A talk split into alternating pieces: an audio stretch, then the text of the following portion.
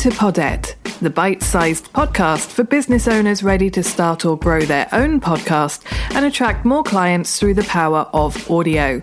I'm Tors, ex television professional turned podcaster. Podette is brought to you by my company Podcastology, where we help ambitious business owners just like you create a show that's a strategic content marketing asset so you can get heard and get paid. Now grab a cuppa and enjoy the show. And don't forget to hit subscribe so you never miss our latest mini episodes released every Tuesday and Thursday. Let's get started.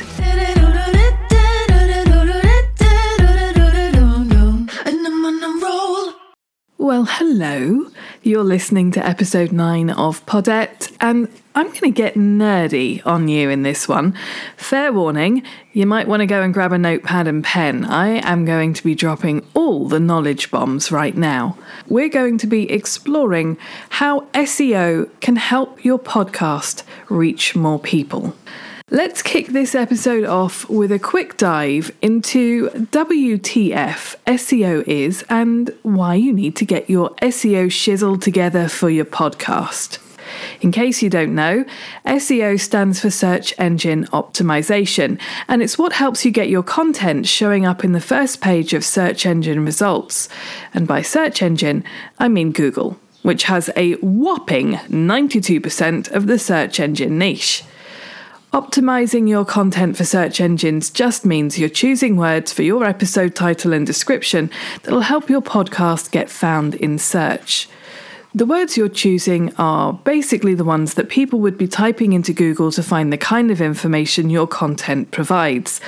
You're not going to just pull some words from your arse, and there are a couple of tools that you can use to help you figure out what those should be. I'll add them into the show notes so you can check them out.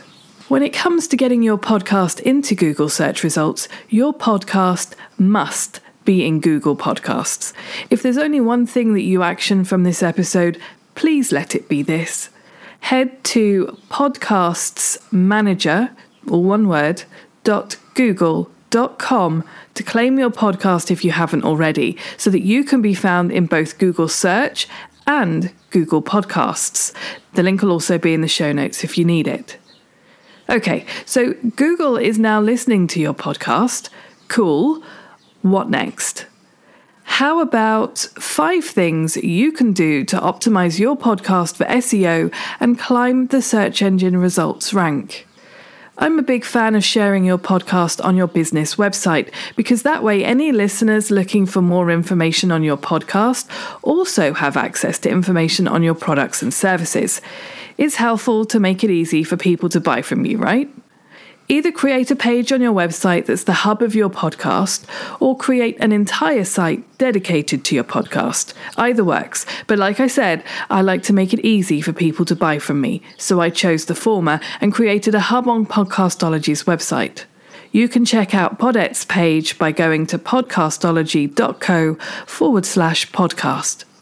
Putting your podcast content onto your website also allows you to use the SEO you've put in place for each episode and your podcast too, helping your website and podcast rank in the search results better. Which leads me nicely into internal linking. Google likes it when content on a website references other content on the same website, aka internal linking. Maybe you've got an episode on your content planning process and another one on some software you use to help you with your content planning process. Then it makes total sense to add links to each other within the content. Voila! Internal linking. Google eats this up because it makes it easier for their spiders to reach all the pages on your site. They can just go down that rabbit hole until they've indexed everything they can reach. It also lets them figure out what's important on your website, which helps them offer up your content when someone searches for something relevant. So, you know, BFD. Big flipping deal. Another way you can utilize the internal linking trick is to repurpose your content into blog posts, videos, or infographics. All those internal links are still relevant to the new format of the content, so make sure you add them all in. Even better, in addition to blogs, videos, and infographics, you can create emails, social media graphics, social media captions, live streams, reels, IGTVs, and IG stories, to name a few. Think about how someone may want to consume that content if audio isn't a preferred format, and then prioritize that format over the others. You get internal links plus new SEO'd content elsewhere on your site and across different platforms and formats. You're really cooking with gas now. By the way, if that sounds like a lot, you can outsource this whole shebang. You've done your part and created the podcast episode. Let someone else do the rest for you. And in case you didn't know, we offer support around marketing as part of our podcast production package. Check it out at podcastology.co. Linking also works externally too, except when that happens, it's called backlinking. Google likes these types of links because it proves your content is useful enough that someone else has linked to it. Backlinks can really help you appear higher in search engine results, so make sure you give people great reasons to link to your content. Remember that podcast hub I said you should create earlier? That's a great page to get backlinks pointing to because it gives people a place to start when it comes to consuming your podcast content. A couple of ways you can start generating those backlinks are to be a guest on someone else's podcast, my personal fave, have guests on your podcast so people link back to the episode they appear in, or create list style episodes where you reference other content creators, another personal fave. That last one ticks all the boxes because it gets the people you mentioned mentioning you, and it's highly shareable content, which means it'll probably do well on social if you're smart about it. Plus, you know, it's SEO'd for the win. And lastly, don't just use SEO as text. Make sure you're actually saying the keywords you're using for each episode. Google's smart enough to be able to listen to your podcast. I wasn't kidding when I said that earlier. You want what you say in an episode to match the keywords you're using on your website for that episode. Which brings me to things you want to avoid. Don't keyword stuff, which is when you say the keyword or keywords so much that it doesn't sound natural anymore. Google can totally tell.